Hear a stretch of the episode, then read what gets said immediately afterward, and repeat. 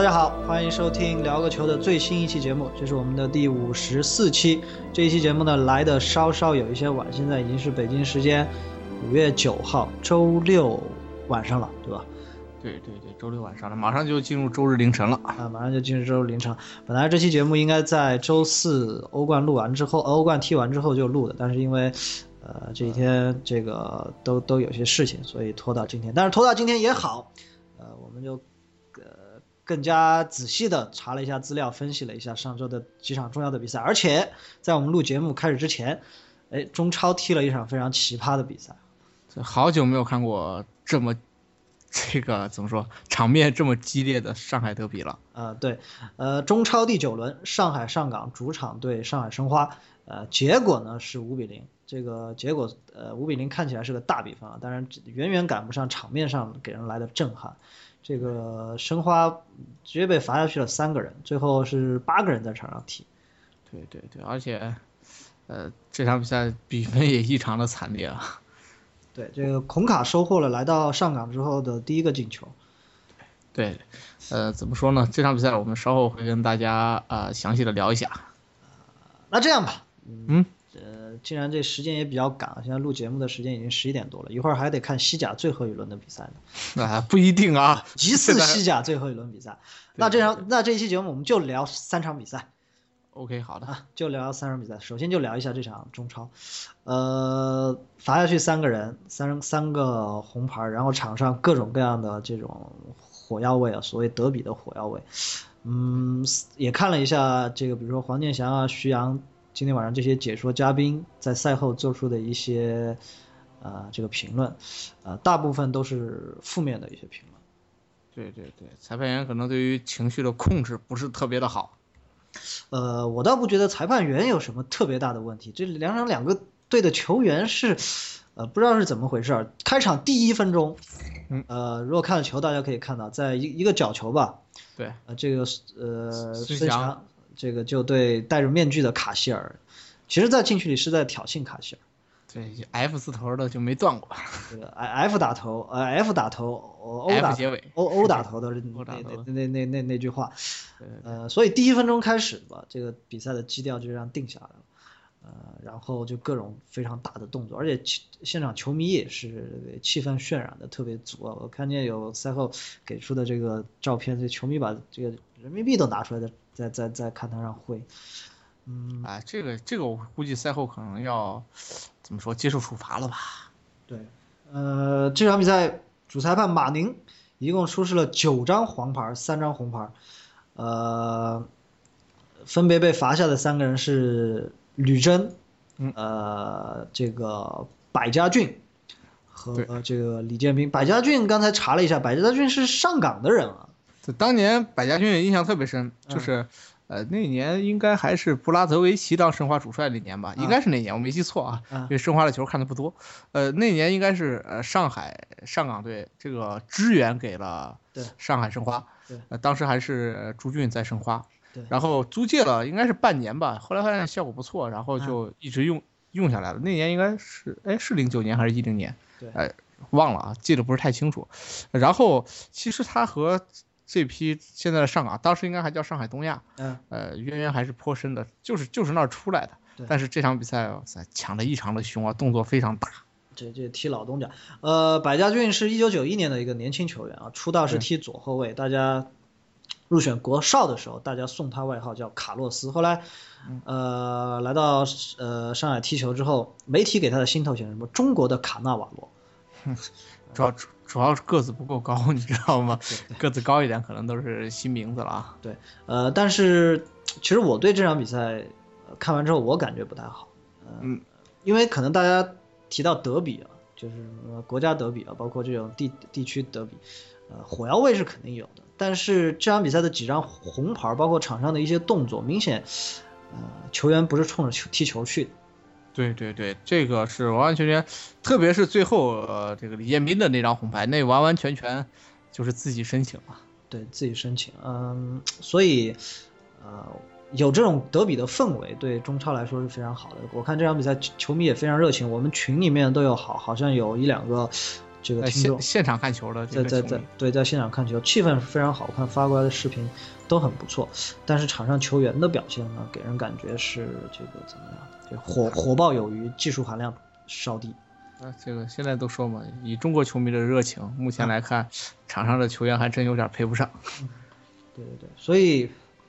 呃，希望这种德比的火爆能够继续延续，但是这个球员在场上的表现应该更职业一些，所以很难想象下一轮不是下一轮，就是呃申花主场的时候。哎呦，我觉得是一场可能是一场血腥之战呢。所以呃怎么说，还是我们国家这个中超的一些进步吧，还在进步进步的过程中。对对对，所以呃怎么说，这个上海德比。之所以踢的那么凶，我觉得也有一定关系了，因为这个这个，反正申花之前，呃，已经怎么说，嘉奖了吧？这场比赛就是对，呃，对对对，他的赢球奖金往上涨了不少。然后，呃，还有就是这个赛季其实申花和这个呃上港这两个队儿倒过来了。嗯，以前申花是上海滩的老大哥，对，上港是小弟。对，但是今年由于从东亚到上港，这个投资大了很多，对，导致现在。在中超联赛上，上港的表现要比申花好非常非常多。对，所以，呃，怎么说呢？呃，这也是第一次吧？可能这个申花自己在心心理上，对，也不是那么处于一个优势。毕竟，你看现在中超，呃，上港是金榜第一，嗯，呃，申花现在来看，应该是打了这场比赛，应该还是在第七，应该不会动。嗯，呃，所以两个队之间的心态和以前也应该有了差别。对，而且这场球。呃，看到了我们这个久违的孔卡呀，孔卡这场比赛又是统治级的一个表现，当然，呃，和对手这个罚下去这么多人有有一定的关系。呃，我看到徐阳赛后的点评是这样的：，申花队还剩下八个人，只能为这身球衣而奋斗的时候，其实对场上这八个球员挺不公平的，因为，呃，只剩下八个人的这个局面不是对手，不是裁判造成的，完全是因为自己不冷静而造成的，所以，可能徐阳也是对这个表示一些遗憾吧，对吧？对对，包括场下，我看两个队的这个替补席上也也也出了好多盘外招。对，这个这个翻翻译跟这个助理教练，对对，助理教练还还有一点点冲突。对对，那个啊，那不过那个好像有点假，那个 那个翻译啊，摔摔也摔的这个这个这演演技还不错。嗯，但是但是这也是一种进步的表现，就是知道用盘外招了，对吧？对对对，知道用盘外招。但是这场比赛目前来看，三张红牌也应该是中超历史上单场红牌的最高了，应该是平了。嗯，之前是贵州打大连吧，应该是想想啥时候？一二年。嗯，对，一二年的时候也是吃了三张红牌，那时候孙继海还吃了一张，我印象很深。在，但是这场比赛单说黄牌，我觉得也，呃，怎么说？九张黄牌的记录在德比战历史上来看也不算少了。呃，还有一个比较有趣的，就是看着我们这个这个中超的球，这些呃球员呃在场上抱怨啊，包括这个被罚下场之后，呃抱怨裁判。如果以前我们比如说看西甲、看意甲，呃球员说什么我们听不见也看不懂，对吧？对，这个看中超那个口型我们能看懂。这个不需要唇语专家。呃，对，不需要唇语专家。呃，他也不捂着嘴巴说。这对，现现在现在仔细想想，中文还就这点好，因为这中文好多都是这个音 节比较少。对对，咱看口型就看得出来，不像意大利语什么英语噼里啪啦一大堆，还需要对对口型。这中文不需要对。对，而且这国骂大家都看得懂，对吧？对 对对，呃，挺有意思，大家有兴趣可以呃翻翻这场球的这个集锦来来看一下。呃，不管怎么说，我觉得这是中超的一个进步。呃，对球迷来说，呃。看热闹的球迷呢，觉得挺挺有意思的。对这两个队的球迷来说呢，呃，可能会增加一些呃对这个球队的忠诚度吧。但是还是希望球员在这种德比比赛中，还是靠场上来解决问题，不要靠场下了。对，特别是这个百家俊，他真的得控制控制。他应该是连着两年打上港都吃红牌了。对，而且呃，之前我记得是。后卫还是谁在解说的时候说我在很，他说我们球员不职业表现在什么地方呢？呃，你看，比如说欧冠这些球队，裁判判罚之后，如果对裁判判罚不满或者怎么样，他会去围着裁判说。对，我们的球员，我靠，一起来就按照对方球员说。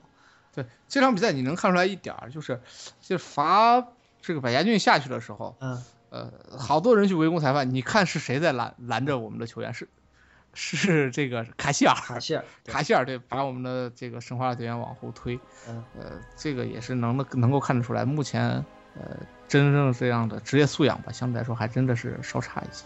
对，呃，这是中超的这场比赛，这是第一场比赛，我们还有两场比赛，两场比赛当然就是上周。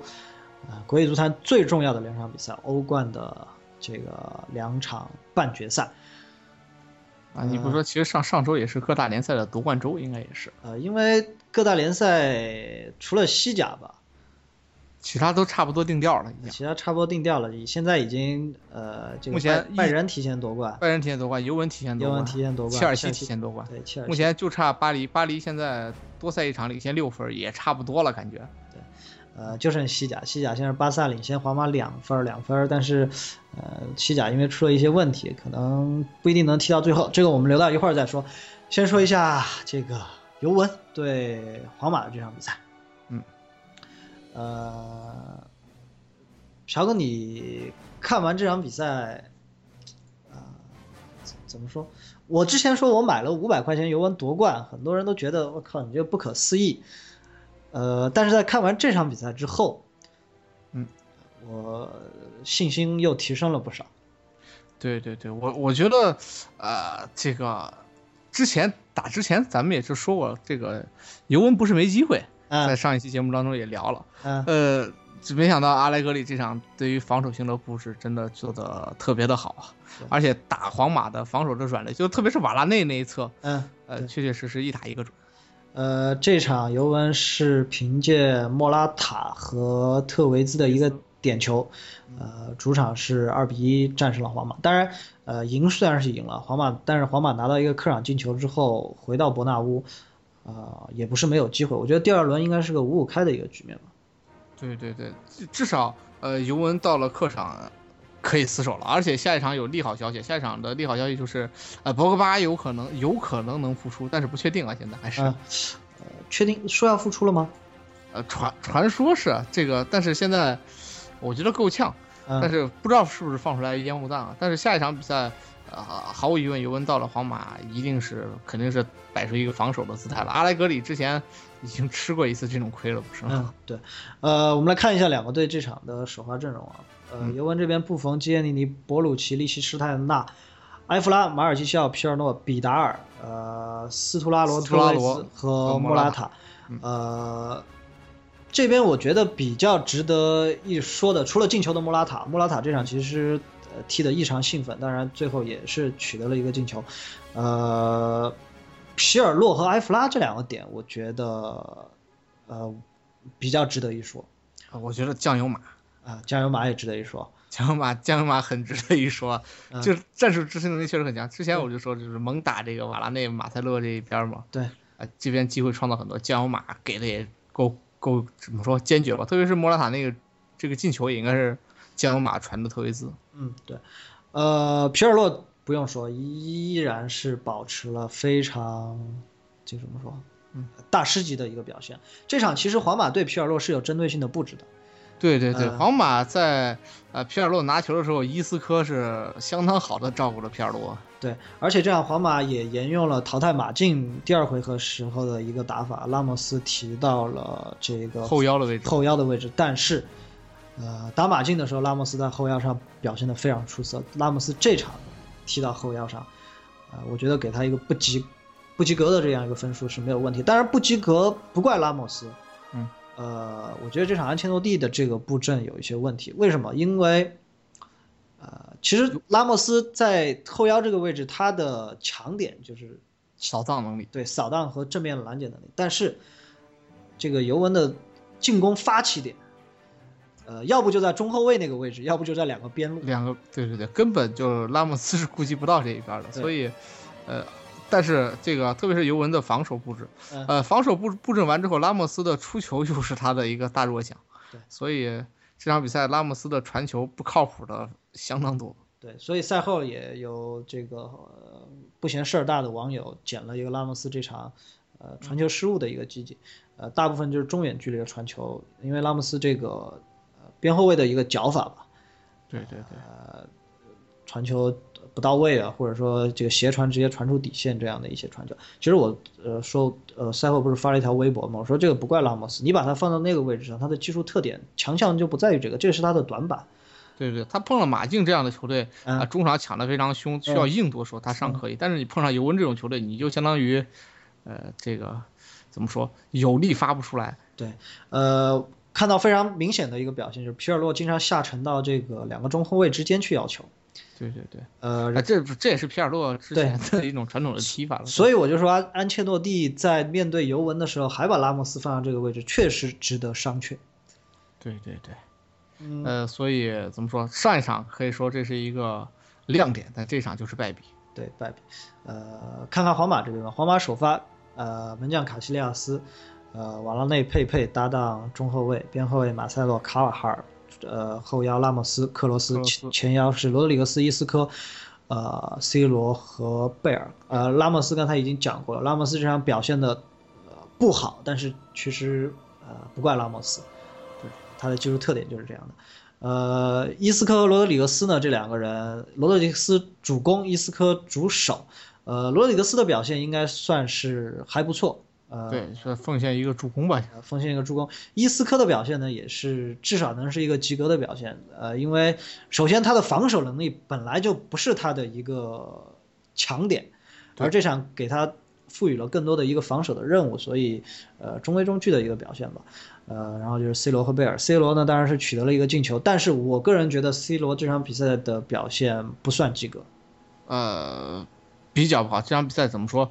呃，尤文之前的防守布置布置的很好，给皇马中前场的拿球的空间，呃，给的很少吧，所以呃，C 罗相对来说表现的也不是那么的出色。呃，我赛后看了一下技术统计，C 罗这场一对一突破成功好像只有两次，还是？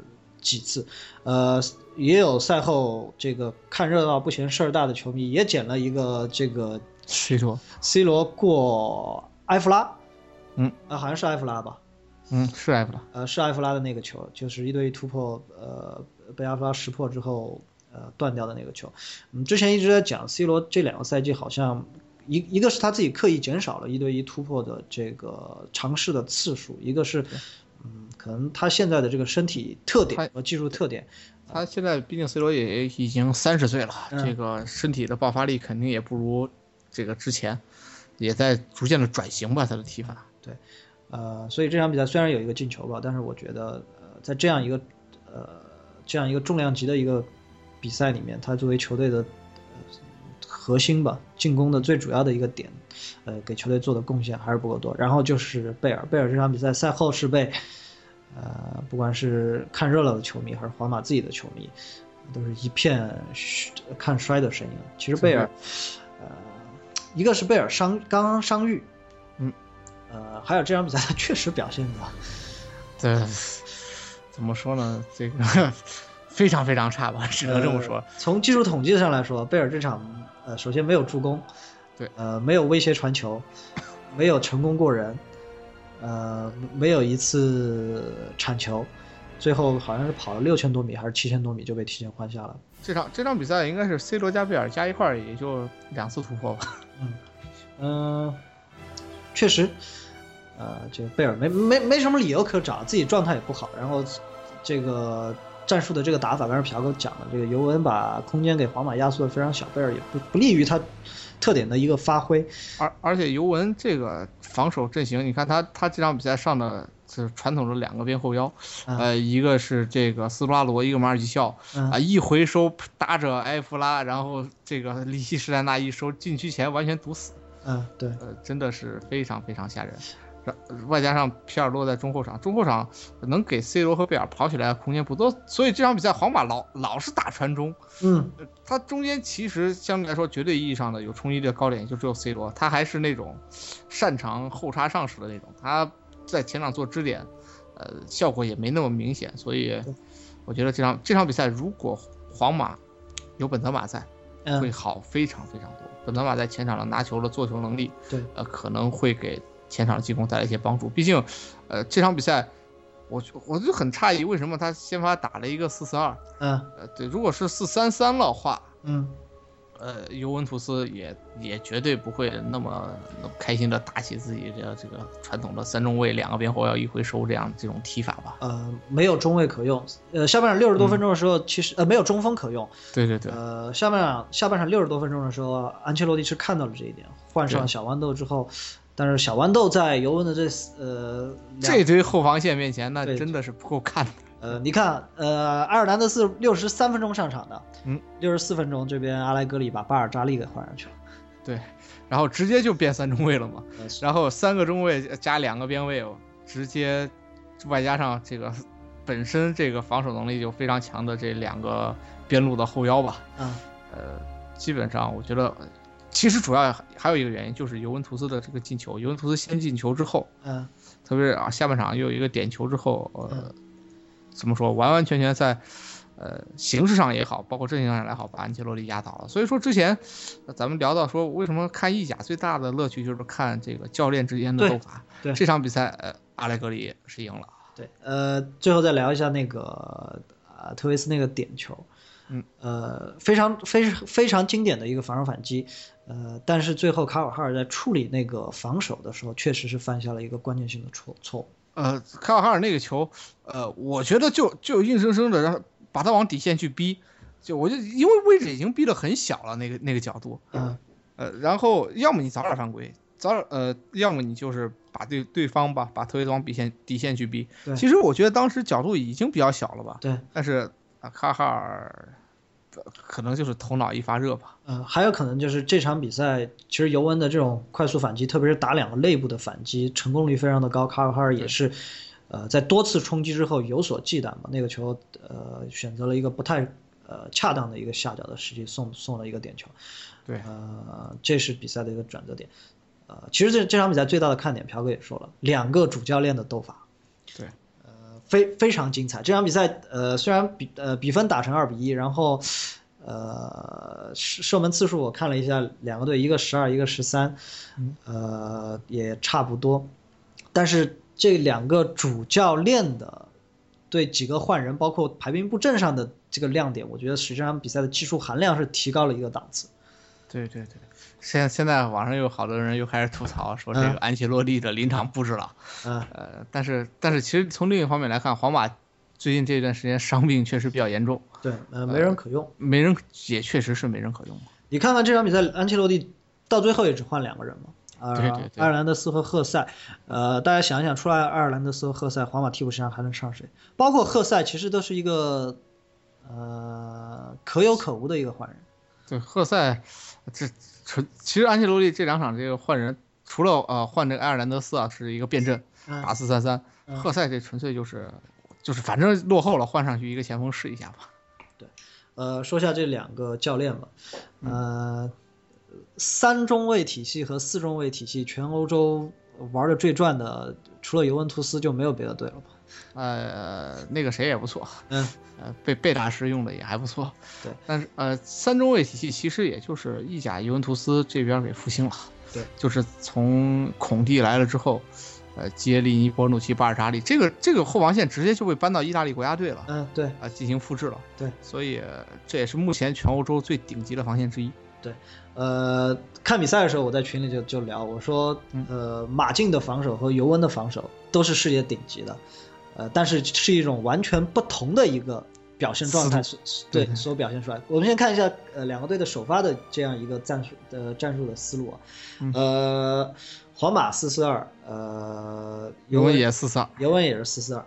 呃，但是中场站位就不同了，皇马一个呃平行站位，主要是想打这个罗德里格斯和伊斯科这两个呃进攻较强的两个边前。我觉得他们位置算边前腰这样一个位置，有对对对，现在边前腰位置也还挺流行吧，席尔瓦他们都是那么打。对，呃，其实说白了，皇马应该算是四二二二，对，而尤文就是典型的四四二菱形中场。对，尤文图斯对待皇马这套阵容采，呃，阿阿莱格里对待皇马这套阵容采取了一个什么办法呢？在进攻上就打这两个边前腰的身后。对对对，所以其实他这么打，对于呃。这个菱形中场边上这两个，以斯图拉罗和马尔基肖要求很高，他们必须呃，怎么说？因为皮尔洛都知道现在这个年龄防守能力也不行，他们就要相当于怎么攻守兼备吧。所以他们两个看似是菱形中场的两个呃中场，左右两个中场，但是实际上履行的是一个边后腰的一个职责。对，所以看到上半场尤文制造出来的几个机会，包括莫拉塔的那个进球，其实开场之后，比达尔在禁区内被放倒的那个球就已经有犯规嫌疑，当时是瓦拉内是上手了，呃，当然好像当时是。第三分钟还是第五分钟，裁判对这样一个犯规不太可能去吹，但是那个球应该就给这个皇马敲响警钟之后，就是从内部，呃，两个边前腰身后直接直接打到面对中后卫的那样一个位置。其实皇马呃怎么说，呃这个内部的问题也不是第一次出现了，嗯，特别是在他阵容不整之后，特别是这个后腰阵容不整之后，对，呃他的后腰的横向保护差一些，导致这个漏洞。现在这两轮反正是不停的被打，对，特别是这个马塞洛和瓦拉内的呃这一侧，就是皇马的左左侧的内部，呃尤文右侧的右侧的前场这个位置，因为马塞洛的助攻是皇马非常犀利的一个进攻的点，但是当他助攻上去那两个呃呃怎么前腰没办法收回来保护的时候，直接就让瓦拉内面对对方的前锋。所以我们看两呃呃，比达尔的那个禁区内的那个突破，呃，莫拉塔的那个进球都是从这个位置打打过去的。啊，所以怎么说，这场比赛同样是启用这个呃新阵型也好吧？这个明显看出，这看来安切洛蒂离开意甲年头有点多，临场换人被对呃囧叔完爆了。对，所以但是皇马有利好消息，下周回到主场。嗯，这个尤文这两年在皇马的主场，自从皮耶罗走了之后就没踢好过。嗯，特别是呃去年也被办了嘛。嗯，所以怎么说呢？有一个客场进球。对，有一个客场进球的皇马，我觉得回到主场还是有很大的翻盘几率的。对，呃，下半场，呃，安切洛蒂要呃要变化了，对吧？对。呃，上半场打不进去之后，哎，上个中锋，其实是这个思路是对的。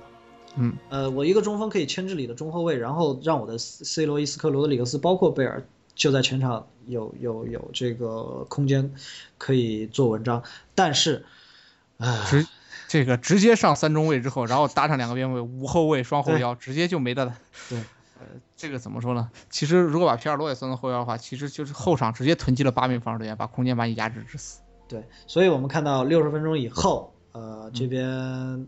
呃，尤文换三中卫，呃，皇马上了埃尔南德斯之后，呃，这场比赛皇马一共有二十九脚传中，嗯嗯，除了 C 罗的那个进球和呃一个头球中了贝尔，贝尔头球中了横梁之后，是 J 罗吧？J 罗还是贝尔？J 罗，J 罗头球中了横梁，应该是。之外，那当然那都是上半场了。对，下半场上了三中卫之后，皇马开始传中之后，嗯。呃没有任何机会，对，基本就没啥机会了。所以，呃，怎么说这场比赛，呃，还是说双方教练的战术布置，特别是皇马在没有中锋的情况下这么盲目的打传中，也说明一点，皇马的这场比赛对于尤文图斯的防守可能办法显得不多了。一般情况下，咱们一聊，反正球队不知道怎么踢的时候就传中了嘛。对，呃，二十九脚传中，基本上在下半场二十，大部分都出现在下半场换呃换人之后，呃，但是几乎没有起到。起到任何的作用，对，嗯，所以这场比赛技术含量高，我觉得最高就高在这两个教练的这次换人，但是阿莱格里是完胜了安切洛蒂，对，但是不慌，下一场比赛到了皇马主场，嗯，这个看看安切洛蒂能有什么新的战术部署吧。这罗德里格斯，呃，不是罗德里格斯啊，这个莫德里奇是肯定还是没办法复出，莫德里奇肯定是打不了了。那下一场比赛，而且关键是下一场比赛，呃，有有一个原因就是，现在这个西甲联赛不知道怎么样了啊。对，所以呃，下一场比赛，皇马搞不好就是这赛季的最后一场。对，这个打尤文图斯。对，看看会有什么样的一个调整吧，肯定是不可能再有有所保留了，对吧？对，呃，这场比赛的技术含量呢，我觉得对得起欧冠半决赛的，嗯，这这样这样一个比重量级的一个比赛，呃，包括。去年好像欧冠这个皮尔洛，呃呃，欧冠尤文被淘汰之后就在说，哎，会不会是皮尔洛的最后最后一次欧冠了？但是没想到啊，这，呃，包括皮尔洛最后给略伦特的那个任意球，对，呃，伤停补时阶段，其实那个球是战术完全跑成了的一个球。是，呃，只是略伦特这边可能刚上场，这个头还不是很热，对，头脑不够发热，呃，没有打成非常漂亮的一个任呃任意球配合。如果那个球进了的话，皇马确实就很难办。要是一比三回到，啊，但也不一定。你看这个阿莱格里带米兰主场二比零办了巴萨，到了客场不也被干掉了吗？对，呃，所以这个阿莱格里啊，这个 赛前的说，朴哥说看好囧叔吧，啊。确实，这个面对我们之前一直夸的用用兵如神的安切洛蒂，嗯，这场比赛他是一个完胜。对，这是尤文的这场比赛，尤文这场比赛。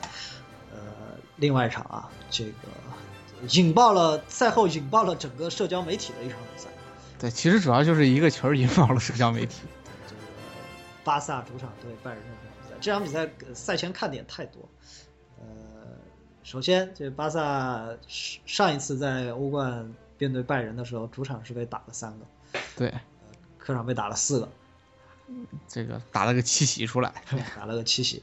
呃，其次呢，呃，这个提前夺冠的拜仁，呃，上一轮是跌跌就跌，不是跌跌撞撞嘛，就输了，直接就输了。勒沃库森，勒沃库森直接直接输了，而且在那个杯赛打多特蒙德的时候是呃。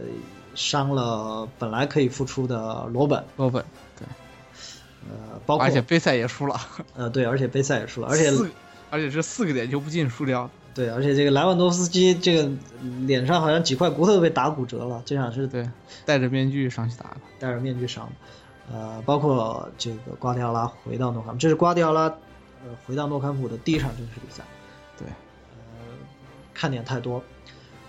所以这场比赛，好多以前都不怎么看球的人，这个对，对对，都来看这场比赛。对，呃，这场比赛其实，呃，先看一下两个队的首发吧。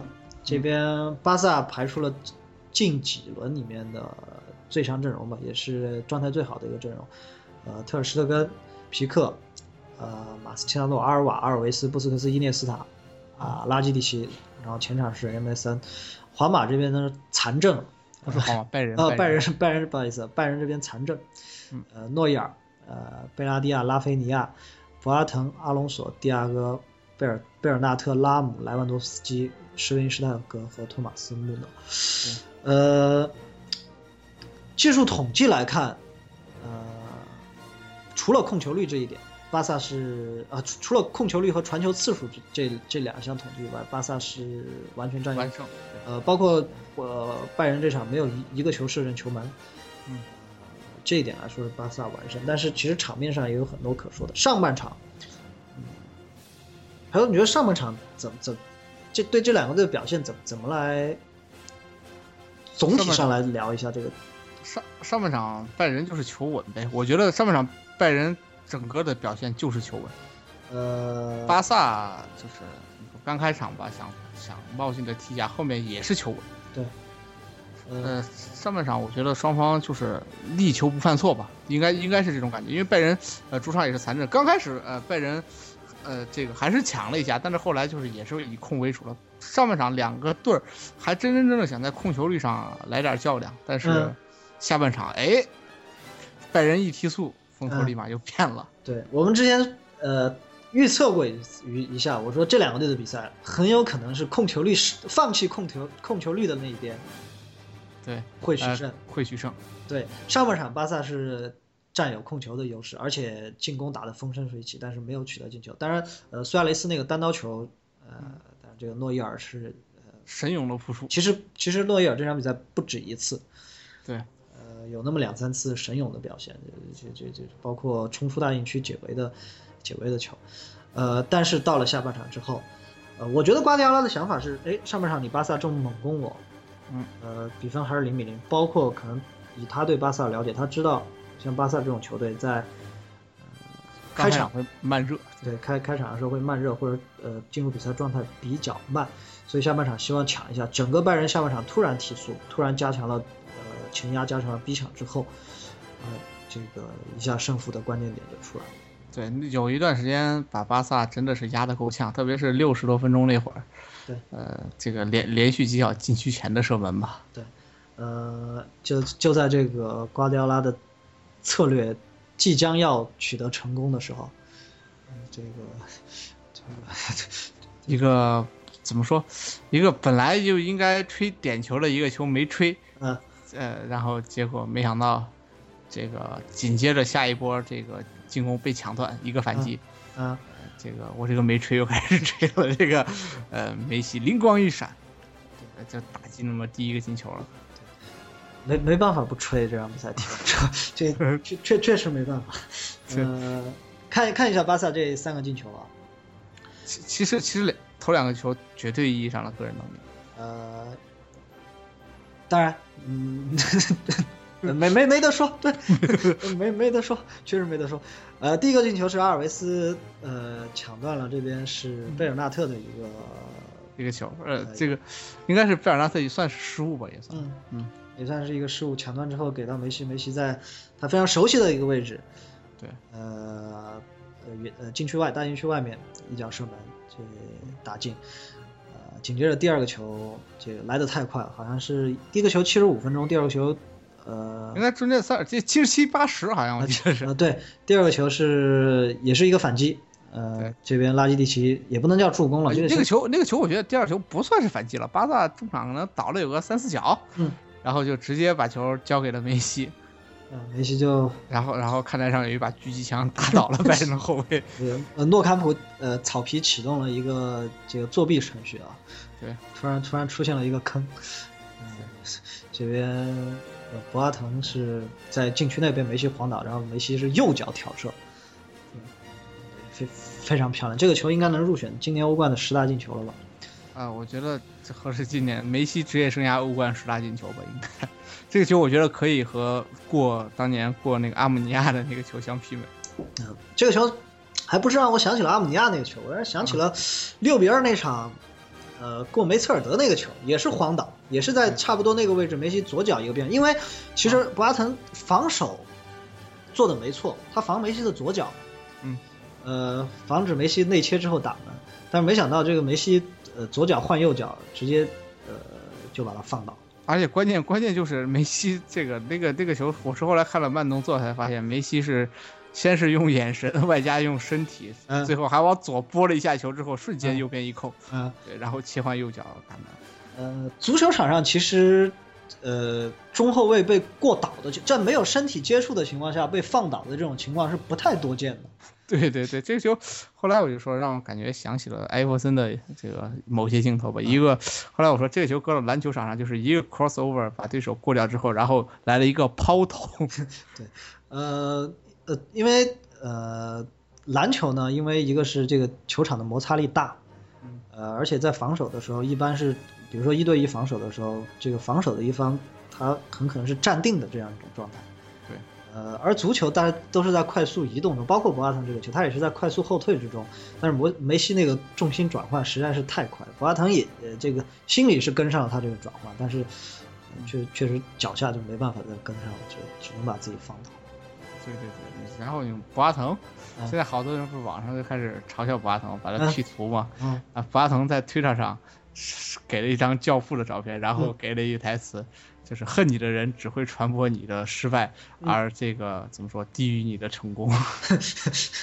呃，没得说，这个球从梅西拿，从梅西的跑位，嗯，呃，梅西这个球是主动要的球，啊，对，可以看慢动作可以看到是主动先拉，主动先拉基蒂奇要的球，要要球之后两个假动作，呃，晃倒之后不到完成的这一下，嗯，啊，这确实，唉，这这。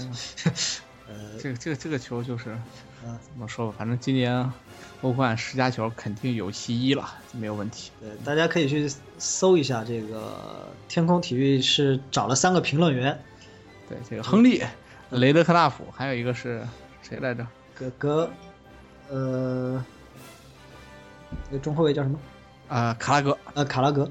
对，这三个过气球星，啊，三三个没吹，啊，三三三个没吹在后面。呃，那段访谈看下来，我感觉像三个这个不会呃业余球员在评价一个职业球员。呃，亨利说，亨利聊到一个段子，我不知道是真的假的。呃，这个可能当解说员之后也爱说瞎话。对。他说在训练场上，他因为他和梅西做过队友，他说训练场上如果梅西不高兴了会怎么办？他会直接向守门员要球。嗯，因为训练的时候可能是五打五或者七打七，不会是这个十一打十一的这样的情况。场场上球员少，防守球员少，梅西会直接向门将要球，然后把他们过完之后，呃，过个遍。呃，我不知道是真是假啊。这个主要主要还是这个防守强度不够强，这事儿你搁意甲试试。呃，所以。很期待，如果尤文进了决赛之后碰上巴塞罗那，当然还有可能碰拜仁慕尼黑啊。啊，对对对，毕竟首回合落后三球有翻盘经历的，我毛当年不就第一回合主场四比一拿下了拉克鲁尼亚，这个客场直接输一零比四，然后就直接拜拜了嘛。呃，但是欧冠历史上还没有三比零翻盘的这样一个情况。这个差不多吧，落后三球，呃，这个米兰总是有这种惨痛的经历嘛，零四年嘛。对，嗯。他们三个人反正是把梅西好好的吹了一下，包括看到赛后有一个新闻说，C 罗，C 罗在比赛之后，这场比赛之后啊，呃，在训练场外面有球迷要着他签名，C 罗就非常大气的、和蔼的给球迷签完名之后，球迷就开始冲着他喊梅西，嗯，对，C 罗说的这些人都是变态，哎，这关键是梅西又又把 C 罗的进球给超了，那这个罗哥压力山大最近。呃，这个球队表现不太好，自己，唉，还是还是不提 C 罗，还是继继续聊聊梅西。继续聊聊梅西。其实这场比赛梅西进完球之后，呃，一这这个梅开二度的速度是全欧冠历半决赛这个历史上最快的，他一共只花了三分钟完成了梅开二度。对，而且很久没看到过梅西进球之后这么高兴。对对对，包括包括你没看后面，包括内马尔那个进球，两个人直接抱在一块儿的那个庆祝嘛，对，也被誉为是激情四射的庆祝，直接被摁倒在地啊。呃，所以呢，梅西这样的，以我这样一个没吹的角度来看，梅西这样的球员，他职业生涯剩下的任何一场比赛，呃，都不愿意错过。啊，这这个倒，呃，这个倒不至于啊，但是我觉得以这种梅，反正大家赶赶紧看看这两年的梅西吧。这个今年的梅西，明年状态应该也应该能保持得住。呃，这两年梅西看完之后，你不知道在什么时间段还能再次看到这种表演。真的错过了，可能就就错过了马拉多纳，就等了二十来年才等出来个梅西。可能就是呃一代人的一个记忆。对，呃，梅西的两个进球，然后内马尔呢是在第九十分钟伤停补时的时候，嗯，完成了对拜仁慕尼黑的怎么说？在他的已经快死的人的身上补上了最后一刀。对，呃，那个进球打的也挺漂亮的，因为这场比赛诺伊尔是已经扑出了两个单刀了，包括呃出禁区扑了内马尔一个单刀球。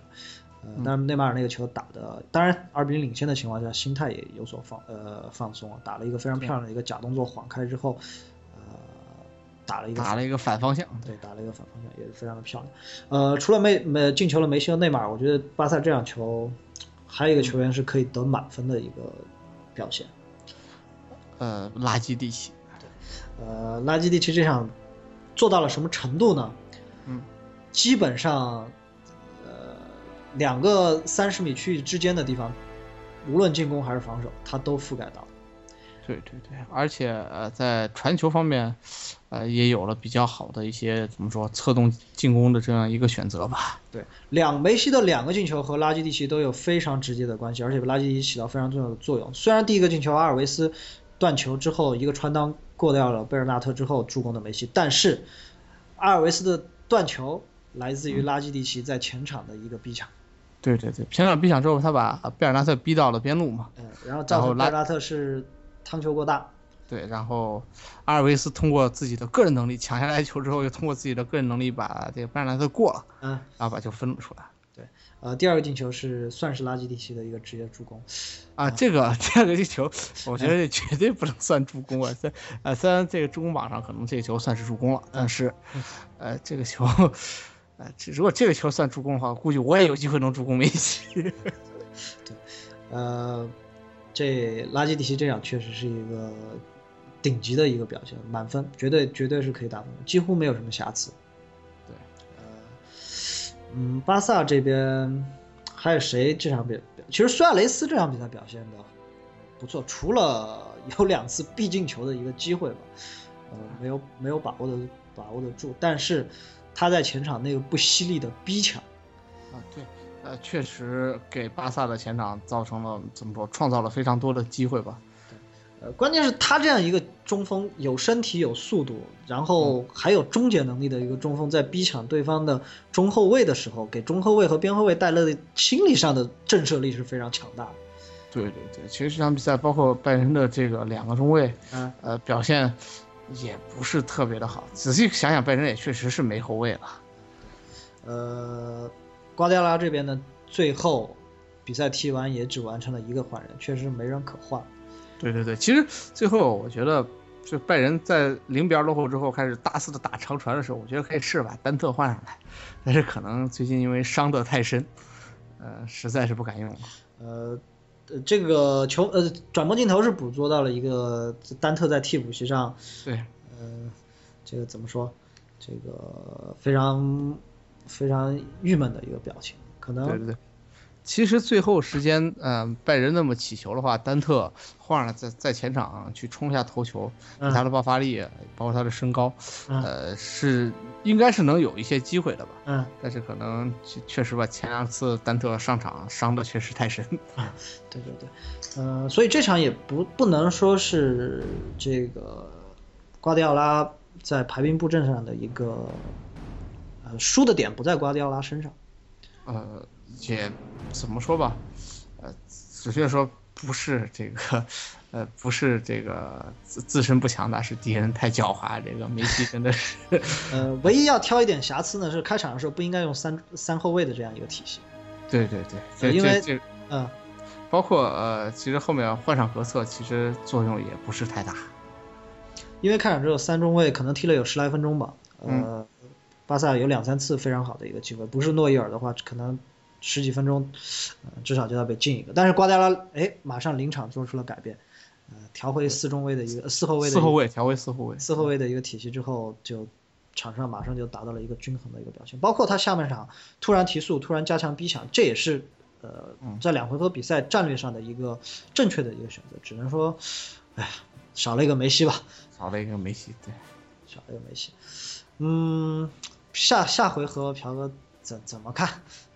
呃，皇马比赛可以考虑看一下，拜仁是不看了，这个，呃，没什么太大悬念，回来看场录像就够了。刚才我们讲到，很有可能这一轮西甲会是这个本赛季西甲的最后一轮比赛，是为什么呢？因为西甲现在是今天晚上是踢到了第三十六轮，还有三十七和三十八轮，但是在三十六轮踢完之后，西甲会面临停摆。然后根据西班牙好像是劳动法还是什么的一个规定，呃，因因为罢赛而这个停摆停摆，因为停摆而这个错过的比赛是不进行补赛的。对，其实其实说停摆，其实跟罢赛是类似的。嗯，对，呃，给大家稍微的梳理一下这这个这个事情是怎么发生的啊？呃，是四方的利益在其中产生了纠缠，哪四方呢？一个是西班牙国家体育议会。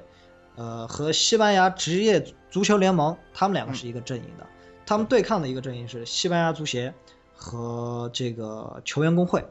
对，呃，为什么会产生这样的冲突呢？因为一五一六赛季，也就是现在这个赛季，呃，是西甲独立出售转播权的最后一个赛季，也就是说，这赛季踢完之后，下一赛季一六一七赛季，西甲下一赛季是一五一六。啊，对，下个赛一六一七赛季。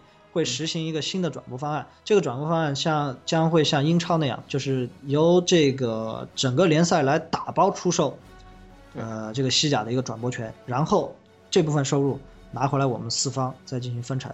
现在西甲的一个这个转播分成方案是什么样的？皇马和巴萨各占百分之十七，就占了百分之三十四，然后别的球队再分，分完之后，呃，再由这个足协啊、职业足球联盟和体育议会，我们这些再来呃再来分。但是这这样这样现在这样一种分配的方式，可能各方都还这个比较满意，所以一直没出问题。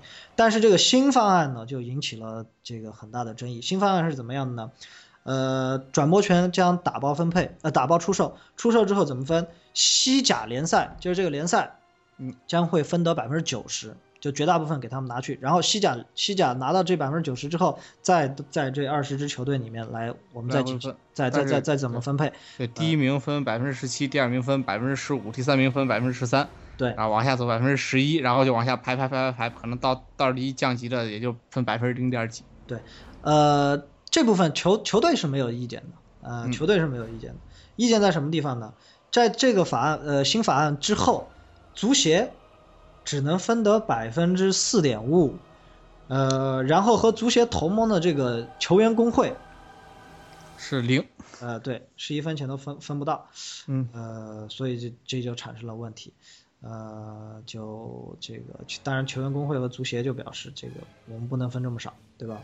对，其实怎么说吧，这样的一个分配原则，俱乐部是高兴的。首先，俱乐部，你看新的方案当中，就是这个这这笔钱，西甲分百分之九十，其他的给什么西乙啊这样的联赛。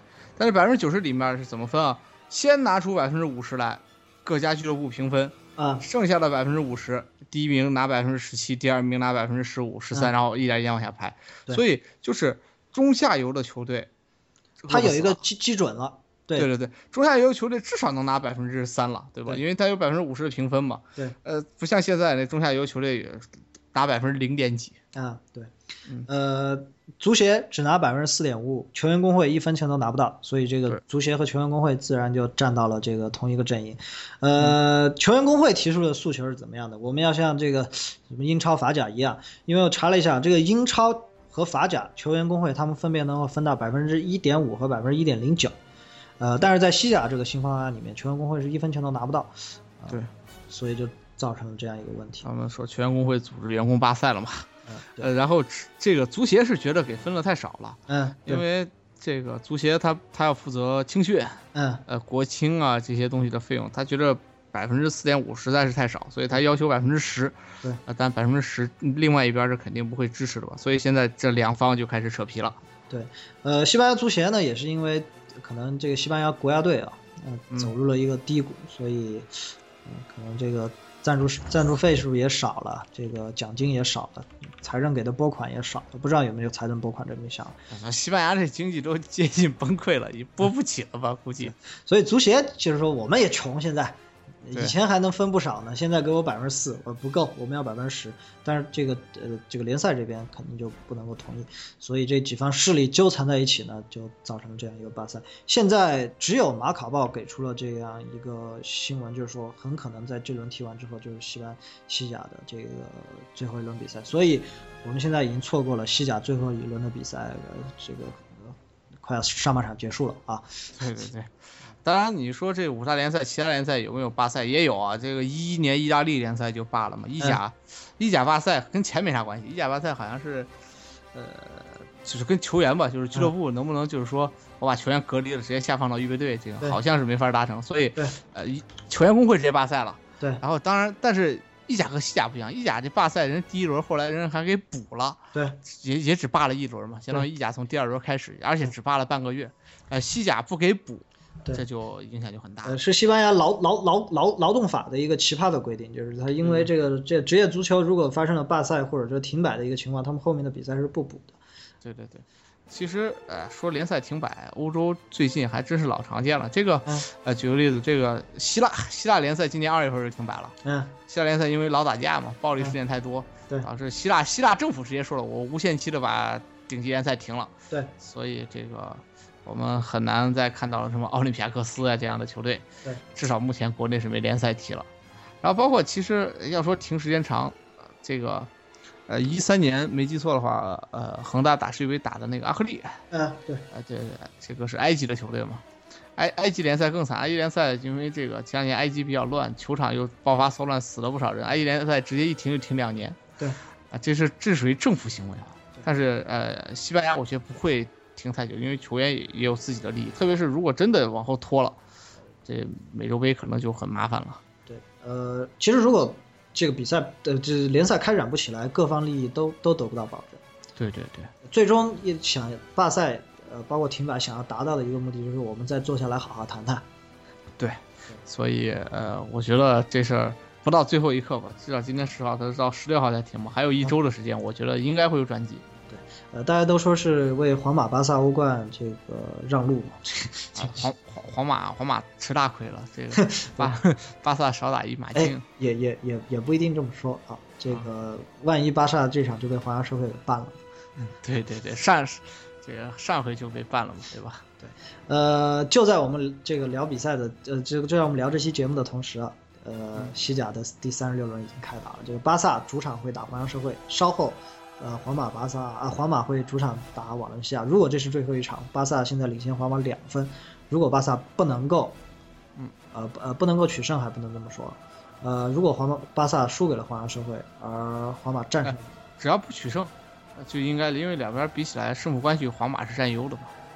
哦，对，就是说巴萨如果这场输了，呃，这场赢了，平了，皇马赢了，对，呃，皇马就提前夺冠了，对，也也叫提前夺冠。但是巴，如果这是联赛最后一场，巴萨如果赢了，也就提前夺冠。所以这场比赛还是值得一看。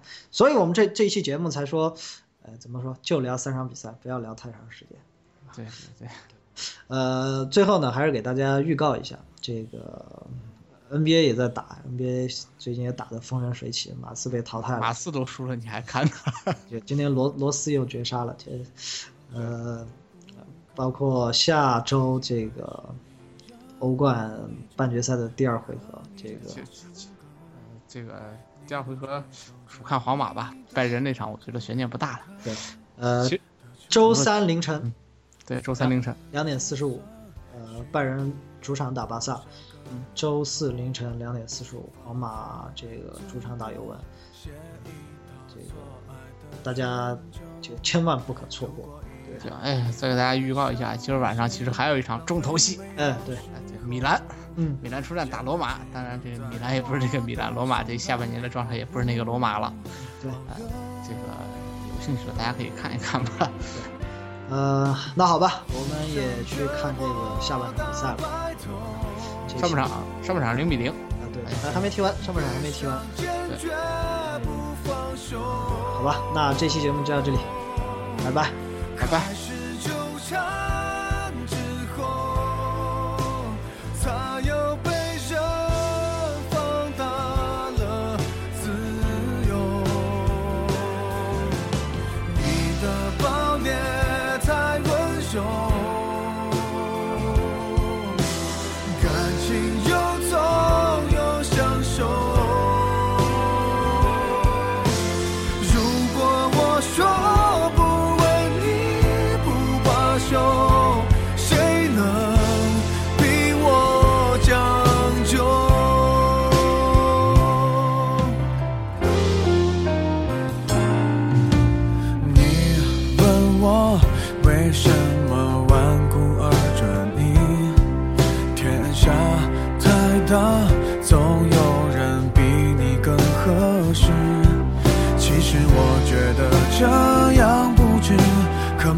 选择方式，你一出场，别人都显得不过如此。